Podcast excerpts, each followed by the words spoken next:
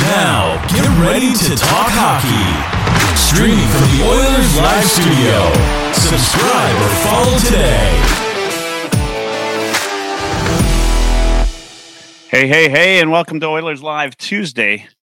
We've got a special uh, a special event for you tonight. We've got the voice of the Edmonton Oilers. Needs very little introduction on our fan base, uh, Mr. Jack Michaels. Thanks for joining, Jack. How we doing, fellas? We are doing great. I lost my liquor license, Jack. You lost your liquor license? I don't know whether to cry or wind my watch. We got Jack Michaels on the show. Why are you uh, telling me you lost your liquor license after I agreed to do the show? I thought I, would quote the great Mike, Mike Lange for you on my uh, on my way in. Oh, all right, I got you. I got you. I'm off my rocker. I'm pretty excited. Proper deal. That's all. Yeah, there you go. Awesome. Uh, great to have you, Jack. And uh, of course, we've got uh, my co host tonight, Mr. Dash in the Park. Welcome again. Uh, Jack, I know we got uh, limited time with you tonight. Uh, and following the second half of our show, we've also got AJ Haefele from DNVR, talk about the Colorado Avalanche. but let's start. let's start with you, Jack. And lots, you know, we've we've had um, yeah this off season. I think every year seemingly gets a little bit more exciting when you've got Connor McDavid and Leon Draisaitl. Um, it felt like a bit of a. I've been saying this eh, all off season. I said it, it's felt like a bit of a quiet off season for the Oilers, but it's been anything but quiet, and it's been kind of exciting. Eh, do you think this is, um, in your estimation? I mean, like every year is it just getting more exciting as we lead up to what we believe is going to be a Connor McDavid Cup? Well, I mean, I, I think I think you can firmly say that Edmonton is in the group of seven or eight contenders with a realistic shot at a Stanley Cup entering the season. I, I think you know it's it's certainly the second consecutive year you can say that. I, I felt like Edmonton had a strong push in in 21 that you know, was mitigated a little bit by the fact there wasn't, you know, a true home ice advantage in the first round of the playoffs. That was just a weird year, but I, I definitely think, you know, anytime you go to a conference final, you instantly stamp yourself as a legitimate threat. You come back the next year and you're crawling to the top six overall in the league. And, you know, you, you found a, a very resilient Vegas club that found a way to beat you. Uh, they found a way to beat you by one point in the regular season over 82 games, and they found a way to to beat you when you had them, you know, up two one in Game Five late in the second period. I mean, you know that for for many people they've forgotten that that the Oilers were about 25 minutes away from being up 3 2 in that series going back to Edmonton. And they, of course, then become the prohibitive favorite to represent the Western Conference in the Stanley Cup final. And, you know, who knows, obviously. I I I think having said that, you, you still didn't win it, but I think it does say that you're here, you're in the mix, and if things break right for you, I, I don't think there's a team right now that's a heavy favorite. I mean, that's the other thing that's happened right now with Edmonton's ascension it's coincided in in my estimation with you know kind of the eh, the demise of the consistent super team. You don't have a, a Chicago or LA that you know is going to be one or the other is going to be there every year. Uh, you know, I think even as they were compiling that record, the sense was that Boston was putting everything together correctly in one year, but it wasn't necessarily a sustainable situation the way Tampa's reign was. And Tampa's reign is now coming to a close.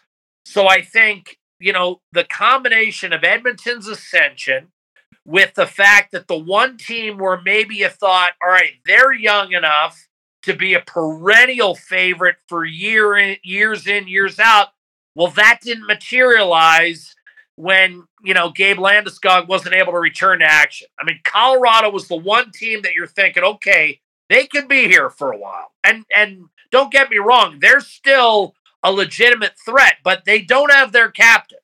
So it's a combination of Edmonton arriving as a perennial contender and the fact that, uh, you know, I think if you look at last year's champion, I, I don't think you'd say Vegas was a dominant champion.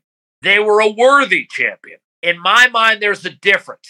And what I mean by that is going into this season, Edmonton is one of about six or seven favorites, none of whom I think you'd say is a overwhelming favorite to represent either conference in the Stanley Cup final.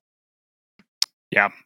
Yeah, I mean it. It sure seems that way, right? And I, I think that Landeskog piece is is key, and we're going to have AJ Haefele on, of course, later talk about that and and other things about the Colorado Avalanche. When you look at this team, I mean, what do you think? I mean, maybe it's maybe it's the Jackson signing, maybe it's Connor Brown. What is it that makes the difference that this year people seemingly have this real feeling that this is Edmonton's year? I mean, you I know, don't we've think obviously lost a few. I really don't. I think it's the I think it's the thought process that, you know, like Washington, I mean, for that matter, like Pittsburgh 16 17, like Washington, like St. Louis, like Tampa, like Colorado, like Vegas, this is now going to be Edmonton, you know, depending on how you want to rate it. If you want to include 17, fine. If you don't, this is still going to be their third or fourth legitimate kick at the can as a real favorite, you know, as a real contender to be in the final. And, and I include 21, even though, you know, even though that was a weird year, I think, you know, going into that, you, you thought Edmonton had it had as much of a chance to come out of the Canadian division as anyone. I mean, the way they finished the season and the perceived and ultimately correct you know, perception of vulnerability on the part of the Leafs, the only team to finish ahead of Edmonton that year. It didn't happen. Uh, there was some growing pains, obviously, as they, you know, overcame a deficit and ultimately, you know, beat LA, survived a wild battle of Alberta to get to a conference final, overcame another deficit to beat LA again. You know, I mean, they're down three goals, you know, in a game where you know, they could be down 3 1 against LA. I mean, that's the other thing, you know, just as we can't forget how close Edmonton came to upending Vegas, we also can't forget how close the Oilers were to being out in the first round. And then who knows what happens, right? There might have been more seismic changes than just Jeff Ack, Jeff Jackson added to the hockey operations department. But that's the league right now. You know, I mean, who's to say if Colorado does survive Seattle even? Who's to say Colorado doesn't, you know, make some noise? I mean, I, I, I, I wouldn't have necessarily, you know, picked Dallas over Colorado if Colorado gets through Seattle, right? Like, so there, the, that's the league right now. It, it's very close. Uh, you know, Florida upends Boston. If Boston survives that, if Brad Marchand scores on the breakaway, maybe the Bruins steamroll their way to the cup, and maybe excuse me, maybe they decide to bring it all back and do it again, right? This year. Instead, they're going to be going through a, you know, a significant adjustment with no captain on their end. I mean, that's the thing is you look at two of the top teams in the league last year, Boston and Colorado, they're not going to have their captain. Now, the Avalanche didn't have their captain last year, so maybe the offseason will allow them to kind of sort themselves out. But again, I think very similar to the last two years, Colorado and Edmonton are the first two teams to come to mind. You know, Vegas. Vegas is aging, right? I, I, you know, I, I mean, they're the defending champions, and they earned it last year, but they're an aging champion. And, uh, you know, I don't know whether the goaltender mm-hmm. by committee will work. But again, that's the league right now. Because when you look at Edmonton, you can still poke some of the same holes, depth on defense. What's going to be the goaltending situation that you could last year? And that's what's exciting about this league right now. There is no team that you're like, well, they're going to be there for sure. I feel like Edmonton is going to be in the top eight for sure. I think the Oilers will look at anything other than a trip to the Stanley Cup final as a disappointment. When you get to that stage, That's why people's expectations are high, is because they've been there, they've proven themselves as a worthy contender. I'm not, you know, diminishing what, you know, bringing in Connor Brown and adding some depth up front means. But in my mind, the fact that Edmonton's been there, the fact that their leaders acknowledge the fact that this is a Stanley Cup year or bust, that's what sets the expectations, not, you know, another offseason acquisition the Oilers have already done that. They've already brought in, you know, Evander Kane and Zach Hyman. They've got some legitimate threats behind McDavid and Draisaitl right now. They've got Mattias Ekholm to give them a little bit more depth on defense. Ultimately, though, they're going to have to play better as a unit defensively, and they're going to have to get some saves to survive May and advance to June. Yeah. Yeah, it, and uh, I'll ask you one more question here, Jack, and then Dash has got a couple of questions for you, more about your inspiration, uh, you know, as the voice of the Edmonton Oilers. Uh, quickly, you know, you've been around this team now since uh, 2010, uh, but these these last runs have been somewhat special for Oilers fans as well as the Oilers themselves. Like, if you noticed in that time, I mean, you talk about it right now, but have you noticed like a big change? I mean, every year we keep saying to ourselves look, Connor McDavid's had enough. Next year, he's going to come out and he's going to will will this team to a a cup, and he sh- certainly willed his way to the top of the scoring race last year. Um, but do you see do you see a noticeable difference in this core, uh, just from a mental standpoint? Is that something you've noticed, or can you? You know, is it just a professional thing? Saying uh, the more of a kind of a, the adult maturation. I mean, Leon and Connor are now adults. I mean, they've they've got lives. You know, Connor just got married. You know, Ryan Nugent Hopkins now has a young family. Darnell Nurse has a young family. They're just more seasoned adults. They're not, you know, and I'm not saying every hockey player under 25 is going home to play video games, but there's there's a certain maturation, there's a certain connectivity that I feel with those players as they've gotten deeper and deeper into adulthood. I think, you know, you relate a little bit more to these athletes. And I'm not trying to say that I have, you know, deep, meaningful personal relationships with that core because I, I don't. I mean, there's definitely a, a separation and there always will be, and there should be. Uh, it, this is not 1950 anymore. You're not, you know, on the train and you're not going over to people's houses in most cases. I mean, you know, some some broadcasters, some journalists have uh, those kind of relationships with athletes. I, I don't happen to have one of those, but I can tell you there's just a I find when I talk to them now, they come off as more well-rounded human beings as much as anything. Uh, not that they weren't before, but they've just gotten you know, like like everyone, they've just gotten more comfortable in their own skin. Uh, they're more aware of of you know other things going on in the world because they have other things going on in the world. They're not just responsible for themselves anymore. They have significant others. Uh, in some cases, they have children now. So that brings a, a bit of a, a, a different perspective uh, and and again, uh, you know, it's we all go through it, right? I mean, I was the same way when I was 24, 25. You know, I I didn't have a care in the world, and and you just uh, that's what I sense more than anything else. Just a, a certain perspective, a quiet determination, uh, an understanding of what's expected, and not what's expected by external sources. But I think they realize that you know, we have given ourselves a chance here. Uh, we've we've got to figure it out. We've got to find a way across the finish line. So, from an athletic perspective, they're now in that kind of they've got their contracts, they've established themselves as significant figures in the game. Now they're looking, you know, for the Stanley Cup. And and that's really the last, you know, thing on their ledger and I think they're comfortable with that. They they're okay with that. They know that that's the last hurdle. And I think you know part of that knowledge, part of that acknowledgement is just wisdom and having been through the ringer not just as an athlete but as a person.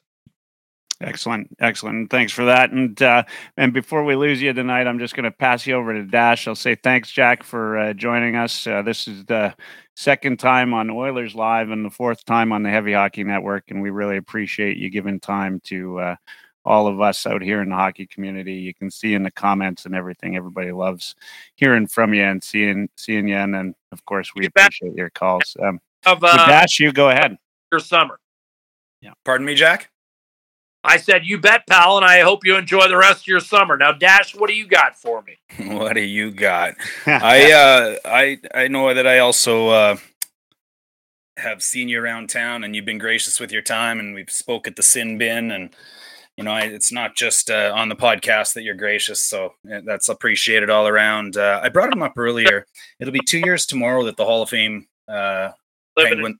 park and and I, I try to support local whenever possible. So uh, you know, Mike and his crew and and you know what, Sherwood Park's been great to me. I mean, it's not it's not anything I have to commit to, and I you know, I I mean, I just uh, it's a it's a community. The the Edmonton area as a whole.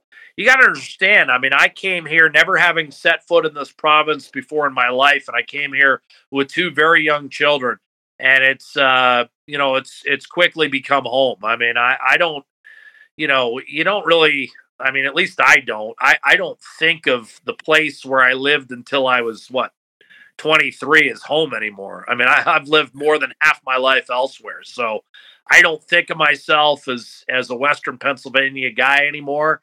Uh, I've lived here 13 years. This is my 14th season with the old Oilers, and and I'm uh, I'm quite grateful that Edmonton and Sherwood Park has taken me in the way they have. Yeah, it's a great community. I love it here as well. Uh, I mentioned him earlier. It'll be two years tomorrow that the Hall of Fame announcer Mike Lange announced his retirement after 50 years with the Pittsburgh Penguins and 46 years behind the mic. Uh, they called him the king of the catchphrases, but I know to you he was much more than that. Um, to me, he was unmatched in his ability to be able to keep up with that Penguins pace and still maintain that unique vernacular. Uh, for me, two part question. Um, what kind of a role model and inspiration was Mike Lange to you um, as you got into hockey? And now that you've learned from him and, and uh, I guess get to call the plays for the fastest and most advanced player the NHL has ever seen, uh, how does that help you? Well, I mean, you're exactly right in terms of keeping the pace. Mike Lange, you know, from a young age, I was amazed by his ability to rattle off you know, nine, ten minutes of uninterrupted play by play with, you know, highly cohesive phrases, everything woven together uh, without a stumble, you know, nary a bobble. I mean, he was just fantastic. And and I I get it. He's probably remembered for catchphrases. That's not what I remember him for. And I think to some extent those catchphrases obscured how good he was at, at his craft, which was play by play. Uh, and, you know he was he was a really kind person as well. I mean, just uh, you know, a guy along with fellow Hall of Famers like Chuck Kaiton and Bob Miller. I mean, these were the guys that I gravitated to when I first came into the league. I mean, Sam Rosen is still in the league.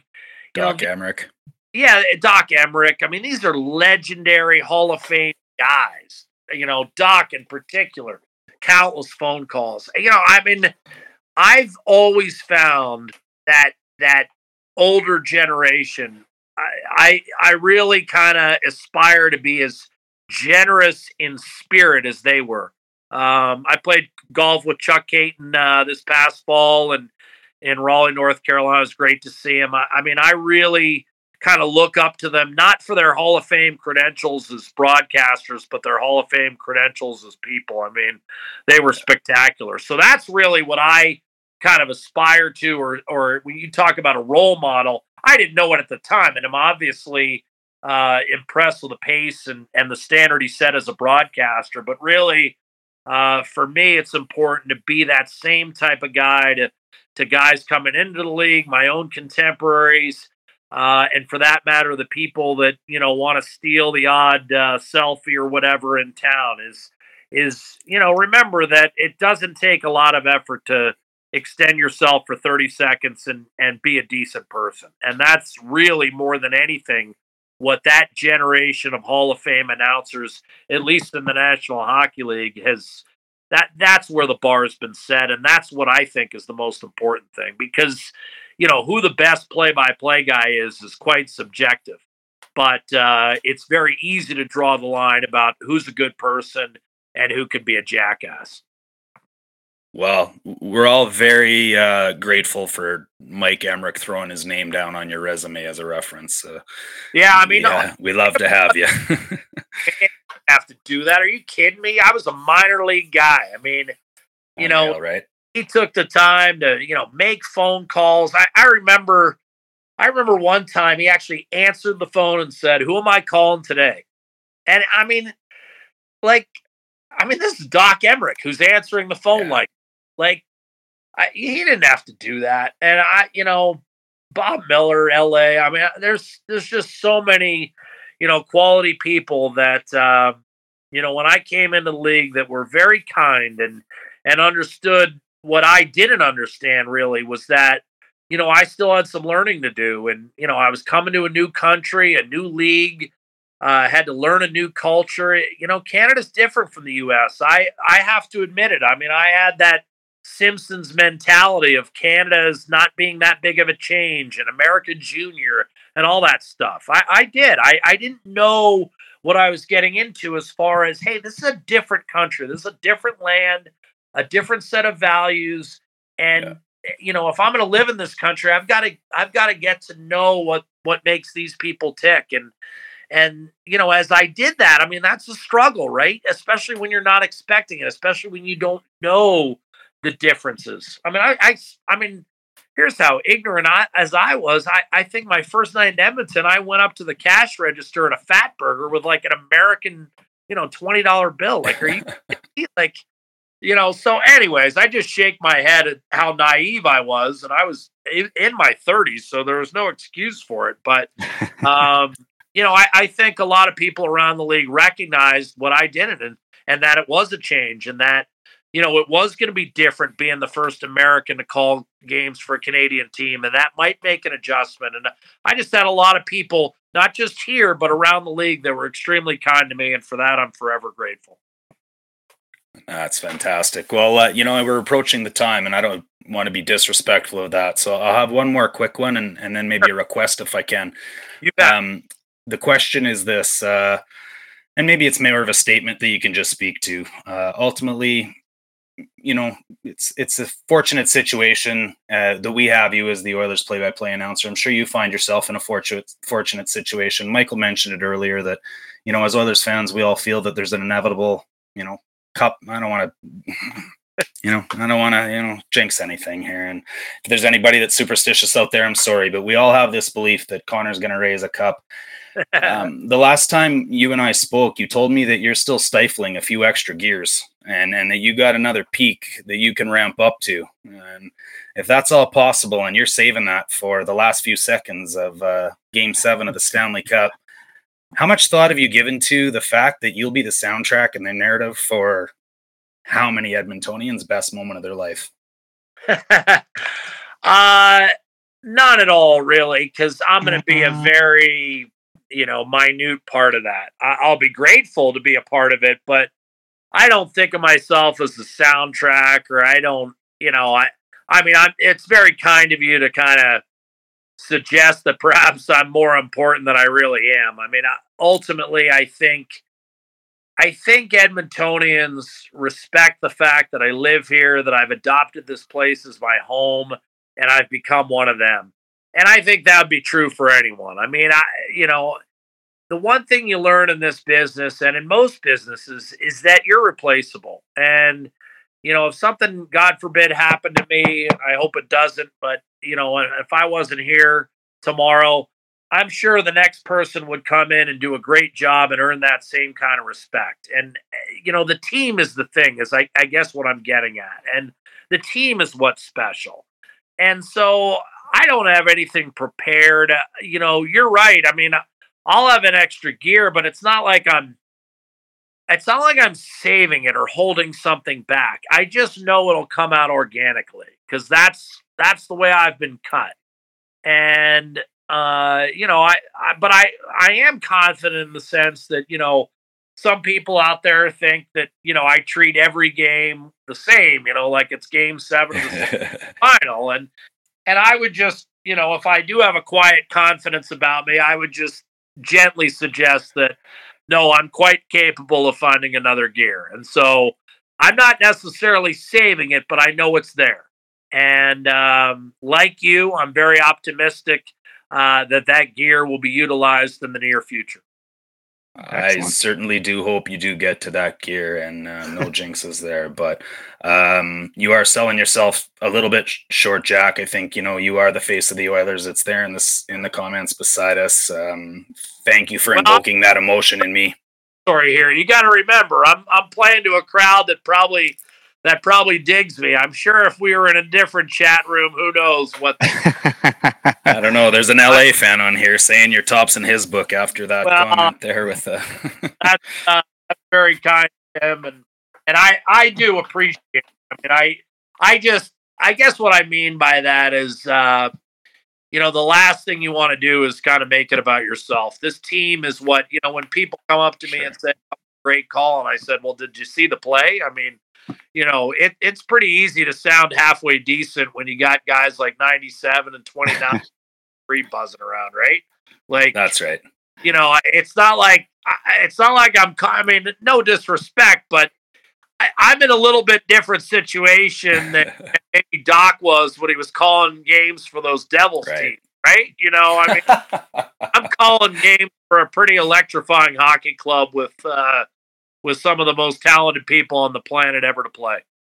Jack, yeah, before we uh, before we say goodnight, I just want to know, you know, are we at any risk of losing you to the Blue Jays now after this Tim Anderson uh, Jose Ramirez fight? Because uh, well, I, I hear they're looking for good play by play guys now. Hamilton, the voice of the, the voice of Guardians. Um, yeah, I I, uh, I did see that, and uh, trust me, I think Dan Shulman can sleep well at night. He's a he's Hall of Fame, Hall of Fame person in his own right. I, I, you know, there's another guy. I mean, speaking of, uh, you know, guys in this industry who are well thought of, uh, Dan Shulman's another guy. If you're a you're a young broadcaster, you could do a lot worse than to follow in his tracks. But yeah, that was uh, that was quite the right hand. I, uh, you know, I think when I was seven or eight, I, I, threw a couple of those blind punches, but I didn't have the same results that uh, Jose Ramirez did. I think uh, you know it would be a real treat if you could dub your call over over that. Uh, I think well, everybody would love to hear that fight.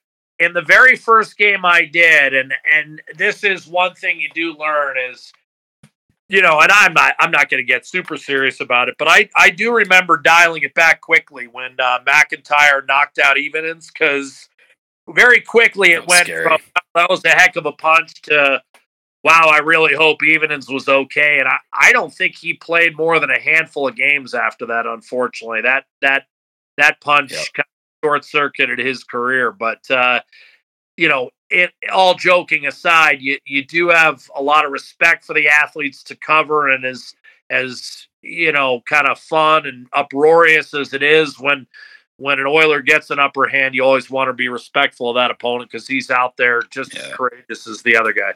You bet. You would, you would have had to ramp yourself down. That wasn't far after Jordan Eberle's first goal, if I'm not mistaken. I know that, that was that was one heck of a debut, huh? The Oilers won four nothing. Eberle scored the goal of the year.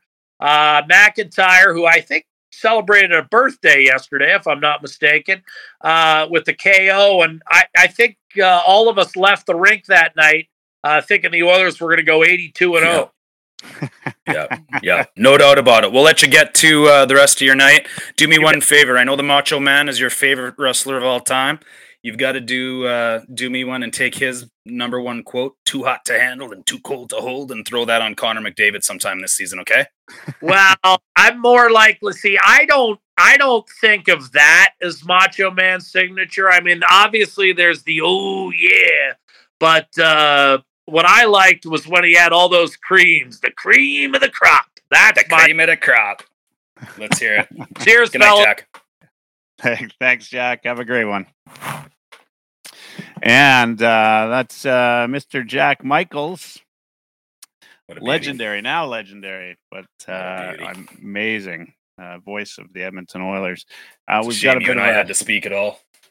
Oh yeah, no, Jack's Jack's great, and um, we of course he he spoke over his over his time. We've had a uh, programming change uh, in between, so for all you Avalanche fans, unfortunately, um, uh, AJ's dealing with something, so he can't uh, can't make it tonight, but he'll be back. Um, AJ's great, uh, so I know um, if it's. Uh, you know he wouldn't bail if it was uh, wasn't serious. We'll get him back. He's of course the beat writer for the Colorado Avalanche on uh, Denver. Follow him anyway, and and when we get him back, you'll we can talk. Uh, it's um, would have been good to kind of hear what the um, Avalanche were up to. So Dash, uh, you and I are going to cover the rest uh, here. The the final uh, twenty nine, if you will, good number and uh, you know we'll chat uh, chat some Oilers hockey. Of course, there's a couple things that uh, came up this um, this week. The Jackson signing is is one. Uh, just today, um, DFO I think is um, suggesting that uh, Brandon Sutter is going to get a uh, PTO with the Oilers, so we can talk about that. Uh, we can talk about Jackson. We can talk about uh, what I said I was hearing out there, which hasn't come to pass yet, but that's uh, Bouchard at two years times 3.9 million. Uh, oh, did you break that? Oh, I, I might have, yeah. Stauffer has uh, confirmed that's uh, what he's heard three between 3.8 and 4. So we'll we'll talk about that. Uh, and any any other stories uh, in the chat if you want to talk some Oilers hockey, we'll talk about that. Let's um I know you're on but we're we're a little unprepared to be talking about uh, some of these things, but we know what's what's happening and what's out there. What do you think of this Jackson piece? What do you think that means for the Oilers going forward? Are you uh, maybe I'll ask you. I mean, this is um, you know the first thing that comes to everybody's mind is well, it's McDavid's agent. I mean, that's you know pretty much locks him up as an Oiler for the career. You know, I I'm always hopeful, of course. I want to be the positive guy, but um, you know, this these are two sides of the coin, right? And uh, so you know, McDavid's going to have a new agent. Maybe he's got a relationship, but he had a relationship with Ken Holland too. Um, you know, what what do you think this Jackson signing means for the Oilers? I mean, I think there's completely two different sides of the coin on this, isn't there? Um, you and I were walking down a dock in Halifax about two days ago and had this conversation. So I think you know what my opinion is, and I'm not sure I should give my real opinion, but ultimately, you know, if you want an insurance policy, I guess, on trying to make sure Connor McDavid stays as an Oiler, and that's the most important thing that you can ever do for the complete future of this franchise, and there's nothing else even close. I don't know. I, I don't see why you don't do something like that. He's clearly got an incredibly good relationship with Connor, and I firmly believe that the ride or dies. If if Connor's gonna stay in Edmonton, then Dry is too, and you know they'll have that conversation. I know Dry expires first, but there's no doubt if Dry extends, Connor will as well, and there's nowhere else in the league that they can go to play with that guy. So I think they'll Yeah. stay here and you know, I don't know. You can nod yes or no if you want me to discuss the other side of the coin, but no, we'll we'll skip that piece. But I mean, everybody can connect the dots on that one. I, you know, I I look at this. You know, it, it's all positive, right? Anything you can do to eh, potentially put Connor McDavid as Yep. an Edmonton Oiler for the rest of his career is great. Yep. Keeping Draisaitl, of course, is you know going to be the first step uh, to that. Um, to me, this, I mean, the Oilers lucked out by having, obviously, as Oilers fans, we know that they lucked out having Draisaitl and McDavid. We've seen this before with other pairings in the league, right? Notably, uh, Crosby and Malkin, right? Guys, uh, like they're connected. Any pictures you see on social media, it's McDavid and Draisaitl. And so, Yeah. you know, that's a that's a great thing. I think a guy that understands, you know, the the player mentality like Jackson, uh, even whether he's um, McDavid's uh, was was McDavid's um, agent or not Mhm. is just beneficial. And then the other the other piece uh, to that is um, you know you you read nothing but respect for this guy. And maybe to that connect the dots point, there are other people in the organization where that same respect just wasn't talked about openly, right? And with Or, or Jackson, couldn't be talked about or openly. couldn't be talked about openly. Yeah, and so Jackson certainly Yep. has that has that play. Um, Jay uh, says Jackson as CEO was a brilliant move. I think it helps the McDavid situation. Some Yep. stranger says, "What do you guys know about Brandon Sutter?" DM me, Jay. Yeah. Um, you know, I mean, Sutter, he's been kind of around the league now. Last place was Vancouver, right? And, uh, you know, like he's he's actually played, uh, you know, he hasn't played many full seasons. Mhm. I do remember, I do remember him in Pittsburgh.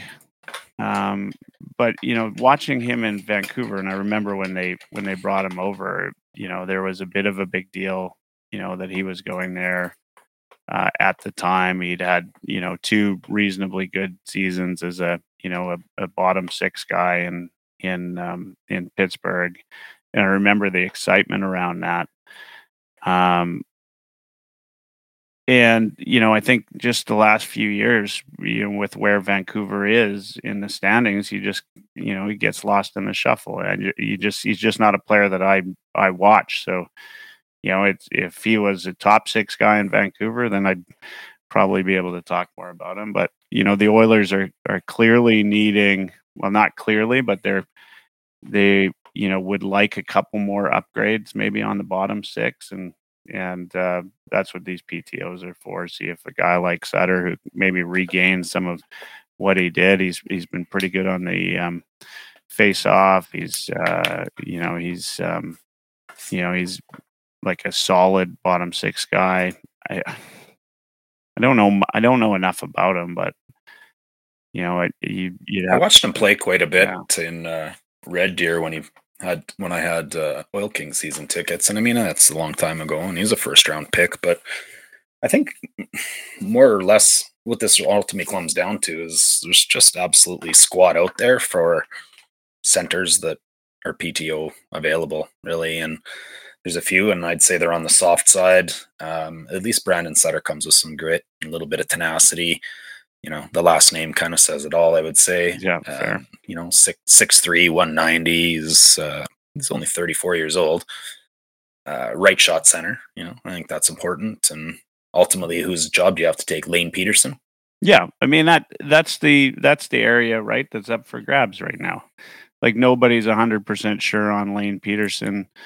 Uh, Good on the penalty kill, too. and and you know why not Sutter, right? If Sutter can come in and earn that spot, then why not Sutter? Right? There's um, you know, I I think with the any PTO, you just kind of hope a guy comes in and and plays his way onto the lineup, or somebody by way of competition just makes themselves known as as the guy that's going to run into the into the um, new season as the fourth line center. And there's not going to be a lot of space for a guy like Sutter uh, in the league right now, right? Like if he, you know, he's kind of getting that. Uh, uh, how old is he now? He's actually been around 34. longer than yeah. I was going to say it's been around longer than I even think I I knew. 34, yeah, 770 games in the league uh, in since 2008. Um, so Yep. yeah, so you know, there's not it's not like a huge market for these guys, right? And if he can come in and play even you know 40 games and do it when a guy like Pederson might not be able to go play the whole 80, then I think Better than going back to the farm and Viking. yeah, yeah. Hundred percent, hundred percent. They, uh, good old Alberta boy. They took off the uh, on a on a non hockey related note. They took off the home of Nickelback sign off of. Uh, yeah, Alberta. Speaking of zero Fs to give, thanks for that. oh man! All right. Uh, It's causing traffic. It was causing traffic jams in Hanna while I people know. pulled Oh over yeah, to take Hanna. I was saying Brooks, but Hanna. Hanna, Alberta. Sorry, sorry to those of you. It's all right. Hanna. Hanna's offended, and Brooke smells like shit. That's right. fine. Yeah, it's uh, you go nose blind if you spend any bit of time. you go nose blind pretty quick, or you or you go crazy. Hey, I grew up in the chicken capital of Canada. I know all about being nose blind. Good old Alberta and Saskatchewan boys. Uh, Angel says Perry Nelson from USA Today has Skinner on the hot seat, Campbell on the warm seat, and McDavid on the cold seat. I don't even know what that would mean. Sorry, Angel, but um, how anybody have put McDavid on Fill the us in, buddy. would be beyond me. Or think that I'd watched USA yeah, some of those, some of those guys, NHL is a part-time gig for them, and uh, and if they put uh, McDavid on the cold seat, it's a clear. Indication they don't watch a lot of That's hockey. right. they're gonna they're gonna be on the uh, cold seat for for the NHL for a while. Uh, we've got Kempe um, on a cold seat too. Bouchard if he comes in at the two times three point nine million. What's your thoughts on that contract? Uh, the second year becomes a flippin' fantastic deal. I would think that we're gonna get a Bouchard that quarterbacks the best power play in the league and gets himself forty to fifty power play points and twenty or so five on five points and ultimately drive a price that probably should have been seven or eight. So this year it'll be tight. Uh, next year it'll be a deal, and then we're gonna pay for it through the nose like we did with Nurse, and then everybody's gonna bitch about it, and and poor Bouchard will probably be hated for it given our fan base. But let's hope that's not the case. Yeah, I mean the way I see it is the uh, I think uh, three point nine uh, is going to be the number, and um, but I I think what's left to be decided is how those details pan out. Um, of course, they uh, backload it so the the qualifying offers uh, larger at the end of the second year. Um, you know, uh, obviously comparables were K'Andre Miller, right? Uh, was one, and his was I think three point eight, if I'm not mistaken. Uh, five, yeah, three point around, six, I think it was around Byram, three too. point eight, and then Bowen Byram, same thing, around three point eight. So you know, would you put those guys in the same boat? Yeah, you know, for sure. Why not? I wouldn't actually. No, you wouldn't. No, no not yet. No, you I think don't know, Bowen Byram in a year or two, maybe. I just think mm, Bouchard just once Barry got traded, what like he was excellent. This is uh, everything we could have asked for. He set a record for power play points in the playoffs by a defenseman, man. Like, what else do we want? on a power play with McDavid and Draisaitl and Nuge? Oh, here we go, driving the bus out of town for Bouchard because he's a power play merchant. That's right. That's right. We got the bus. at you. We got the bus running. I think I saw some clips from the Oilers Nation today. Some somebody mentioned uh, they thought he was like the the new Justin Schultz. Well, if he gets a high contract, he might be, or the new Horcoff, or the new nurse, or whatever you want to call it. And it'll be sad because these guys earn their contracts when they're getting these bridge con- their bridge. They're earning their money when they get these bridge contracts, and I don't know. You know, we're getting a deal on these guys. I think Nurse played above his pay for four years before we had to slightly overpay him, and I'm not even sure it's debatable we are overpaying him. Yeah. yeah, I mean this time you know you've seen maybe a small sample of what Bouchard brings to the table on what was an extremely hot power play, right? Um, Yeah. I think it's you know it's a risk. Any time is a risk, right? You know, if you go three point nine and if you end up with uh, probably around four point five in that second year, and that's your uh, qualifying offer. I you know I don't think that he's that far ahead ahead of K'Andre Miller and Bowen Byram. I do agree he's a slight notch ahead of them, but not um, not that far ahead. Uh, I do, you know, I'm not, you know, as as you throw at the straw man there, I'm not trying to, you know, drive him out of town, but certainly, Yeah. you know, we probably wouldn't be surprised if you put Nurse on the back end and he ended up with a career year in points. Uh, whoever is going to be quarterbacking that power play from the from the point is is going to get points, right? Um, Yeah. You know, and so Uh, is it worth it? I like. I love watching Bouchard. Uh, I don't know how he does it. He just seems to stick handle around guys in the most awkward of way. It's it's not like smooth like Connor McDavid, but somehow he's got the puck on his stick at the end of it all, and and that whether it's that um, it seems like his slap shot takes forever to wind up and and and release, but he still manages to get that puck off, and it's you know I'm I'm still convinced uh, you know somebody's going to get injured getting in the way. So yeah. he did injure uh, somebody in the one of the Russians in from Colorado. Who was that? Oh yeah, in the playoffs. Yeah. Anyways, um, you know, I also think that well, that's the Boosh bomb. I also think that he's, you know, you said he's got a weird way of stick handling through people, and it's awkward and it's not always smooth. Like that also lends into his shot delivery he seems to get these odd snapshots off, you know, from odd angles and with his hands, you know, close together or far apart or weird ways of protecting the puck and getting the shot off still. And he always has pepper on it. Doesn't matter. He's like Auston Matthews a little bit that way. I mean, I'm it's not Auston Matthews. To yeah, different shot altogether, but, but, I get what you're saying. Yeah. But the way he can get it off in different ways. Yeah. yeah. So, eh, you know, it's a risk, right? I mean, you don't know how much of that uh, was, but hey, look, if he stays on that power play with McDavid and Draisaitl and Nuge for the next five to eight years, and he continues to get high points as he did, I mean,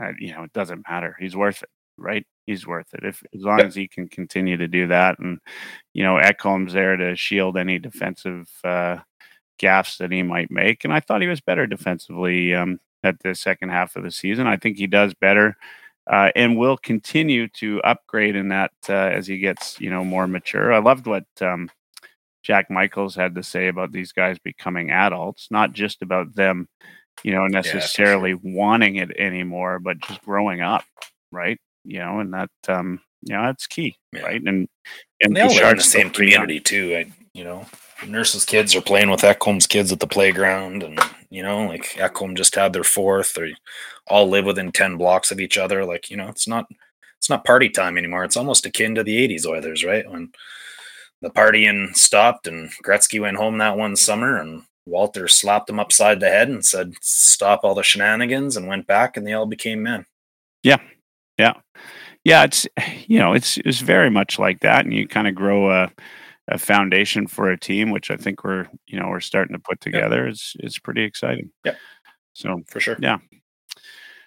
Uh, what else? What else we got to talk about uh, Oilers wise? Anything you want to um, chat about? I don't think so, buddy. I said we covered probably uh, the little bit of what's out there for for the short term, and you know, just uh, I'm still kind of buzzing from having Jack on to steal his phrase, the pleasure was all ours, obviously, and that was an honor.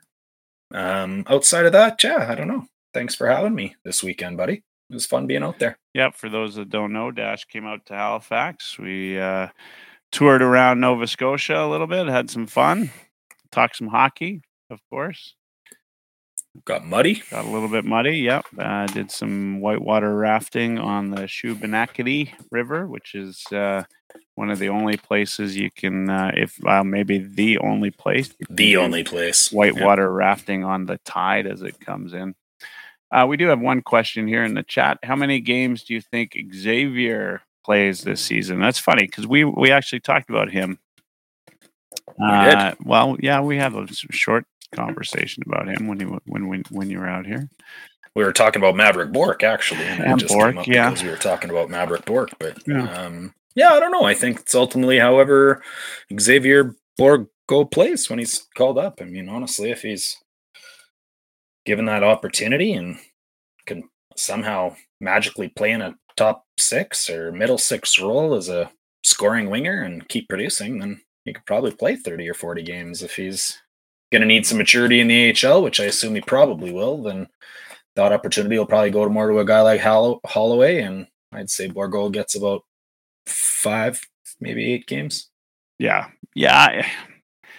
Guys in Bourgault's situation, uh, if your team's doing well, you know, they don't benefit on the at the NHL level coming to play because they're you know maybe a black ace. Yeah, some and somebody's got to get injured for them to get any games And Like he's Mhm. you know there's no I meant to say no that. value in in having him in the bottom six.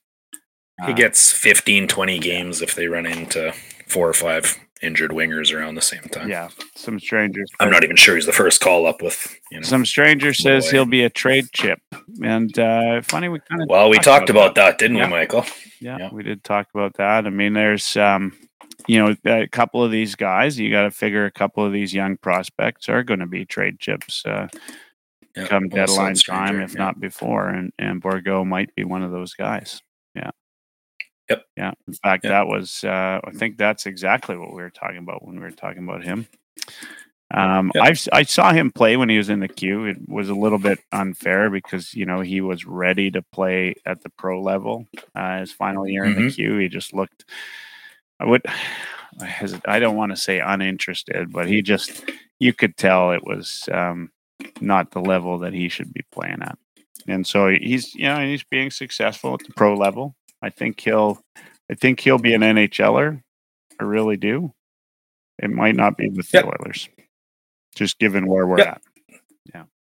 That's fair. I made a note earlier, so I lied. There is something else I want to talk about. All right. Uh, we had a comment earlier way back um, when Jack was on, and I'm sure he was wanting to ask it to him. But I know you have had this conversation um, when you were a guest on another podcast, uh, but you and I have not really had a chance to have this little conversation. I think I might kind of disagree with you. So, um, Jack Jensen earlier asked, "Do you think the Oilers are better this upcoming season than last year?"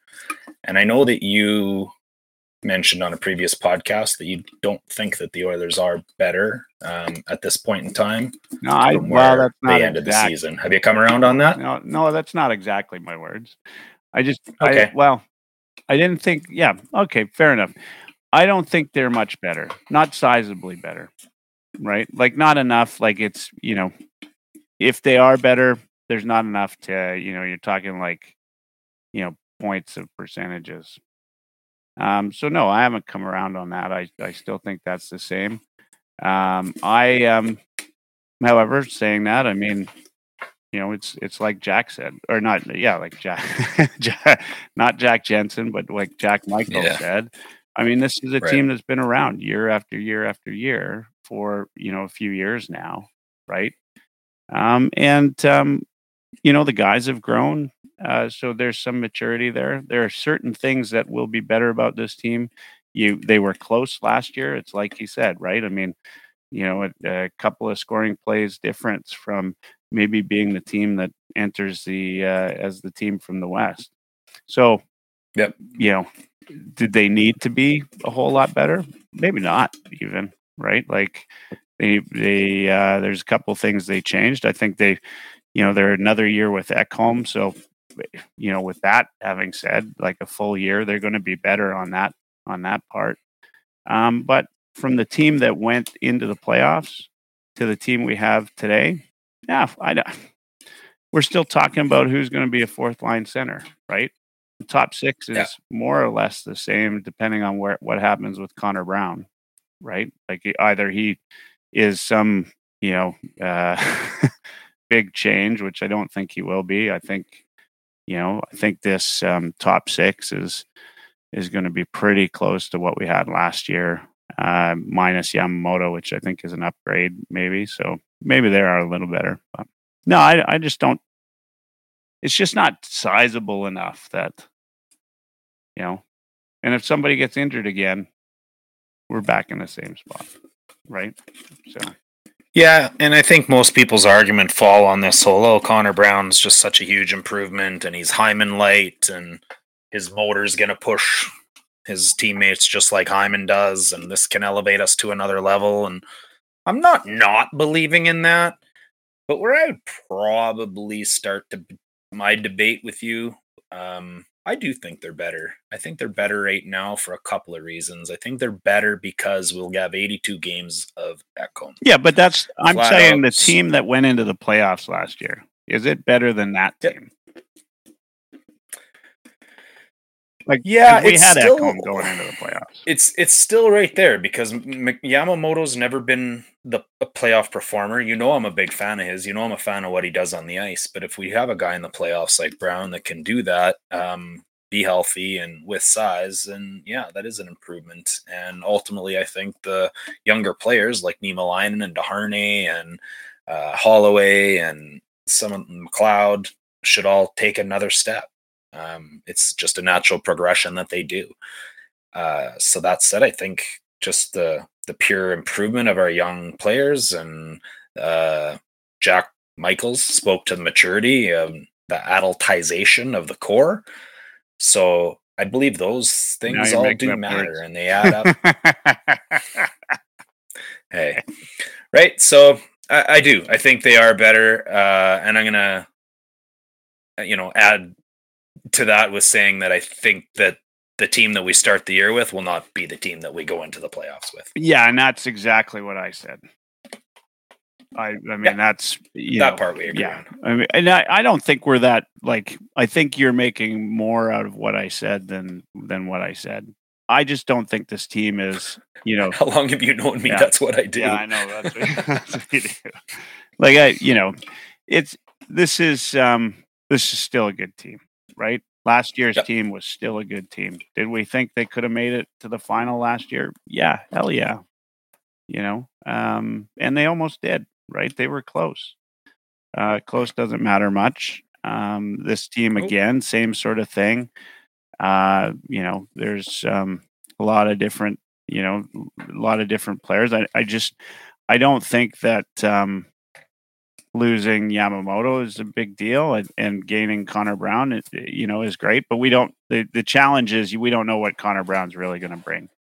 But if he if he brings anything like if that chemistry from Junior is there still, which you know we talked about that at length on on the last podcast and the one before that. Yeah. You know, if that chemistry is at all there, oh man, look out.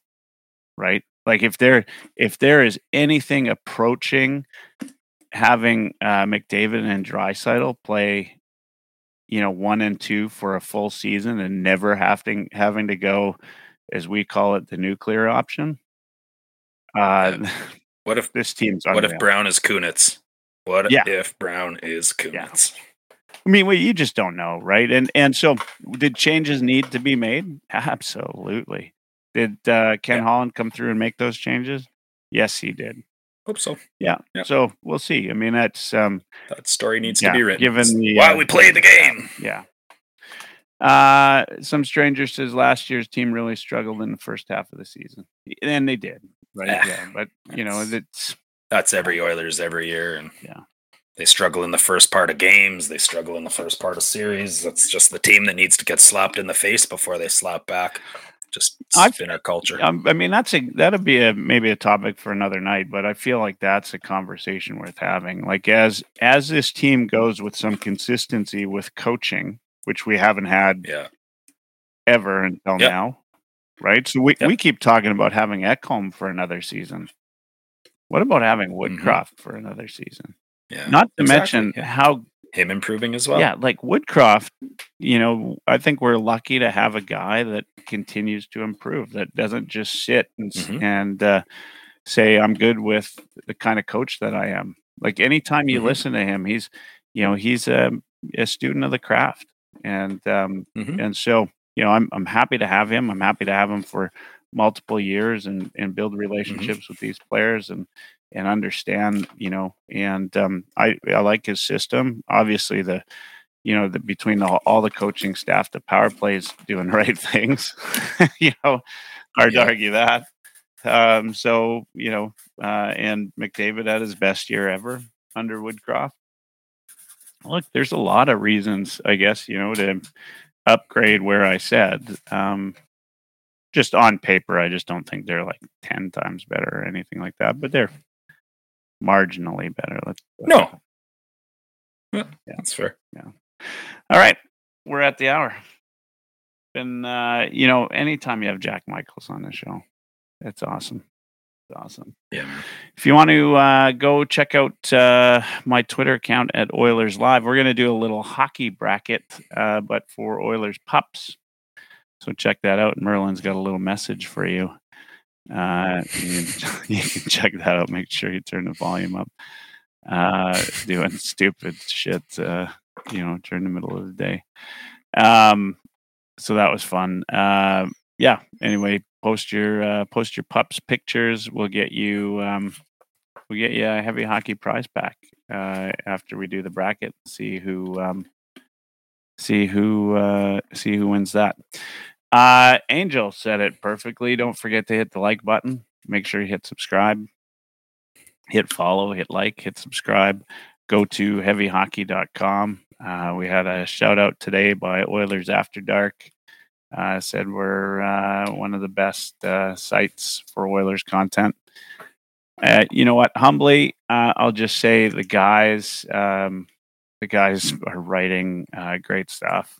Lotsy, Eric, It's all about the Josh, team. Yeah. like uh, uh, Kirk, you name it. All of these guys are just doing great work.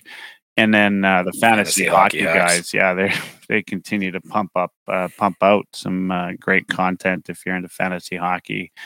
Um, and you know, as I as I've always said, just stay tuned. I mean, lots more is happening at heavy hockey. Uh, we're just going to keep doing what we do and and add to what we do. So uh, that's enough from me. I will uh, pass it off to Mr. Dash in the park, who has been probably dying to get the last word for about, well, guaranteed for the last five days because he never got the last word while he was here. You can imagine. Um, Yeah. Dash, funny. I'll leave you with the last word. You know the drill. Everybody else, have a great night. Thanks for listening. Yeah, I didn't expect any last words, so I don't have anything planned. And you know, we got all these rock star guests lately. Uh, privy to our our Jack Michaels tonight was uh, Allan Lowetide Mitchell and Bruce McCurdy on our previous episode. Uh, if you're new to the show tonight, go back on on YouTube or anywhere where you can find podcasts and go and listen to that one. And before then, we had some of the producers from TSN 1260 with Matthew Wannock and Connor Halley and Jeff Walker and Hernan Salas. Uh, so we're gonna try and keep bringing you the the big hitters, and hopefully this keeps growing. So we really appreciate um, all of our regulars, some stranger angel, um, renegade, Black Mazakari, Octane, Jay, Jack, all you guys. Just keep tuning in. We love you. Um, honest to crap, if it's not just saying something to say, please subscribe. We're we're not saying it because we don't want you to do it. If you're watching on YouTube right now and you haven't hit the subscribe button, I'm to find you. Hit it. Hit your notifier button. When that notifier bell goes off, you're to know every Tuesday at nine o'clock we're hitting the air and you won't miss it. Um, let me close with this. Um, you mentioned Woodcroft earlier. Uh, there's a couple of polls I put out recently, and, and I'll maybe touch on those. Uh, you know, we're on the last word, so nobody else can comment. But that said, if you've watched the show now or after, let me know in the comments. I want to go back and, and look after and see what everybody thinks. But I- I'm going to predict two things here. The Bruins are going to take a bit of a dive. I believe everybody should suspect that, with given their losses of Taylor Hall and Bergeron and Krejci, and it's pretty much a, a top line. Like Jack said, their captain. Woodcroft holds the second best record in the NHL since he was hired. Uh, that was eclipsed only by the Boston Bruins, that broke a record for being the best team in the history of hockey last year. Given they take a bit of a a bit of a decline, and the Oilers continue to be the consistent team that they are in the Western Conference, I'm going to say that by the end of this season, Woodcroft has the best record in the NHL over the time that he's been coaching and since he was hired. And if that's the case, we're lucky to have him. The other prediction I'm going to make was a poll I put out earlier today. Um, I found it interesting when I was just doing a little bit of research. I was I was in the airport. Um, Wayne Gretzky finished with the Edmonton Oilers in total points with 1,667 points for the Edmonton Oilers. In 808 seasons, pardon me, with uh, the Oilers, Connor McDavid has scored 850 points. So he's about halfway there for, for rough math. By the time 97 is done as an Oiler, I will I do believe he will surpass Wayne Gretzky as the highest scoring Edmonton Oiler of all time. Um, so I'm going to leave with that. You guys let me know what you think in the comments. Uh, please subscribe, please like, please keep tuning in. Go to heavyhockey.com and good night.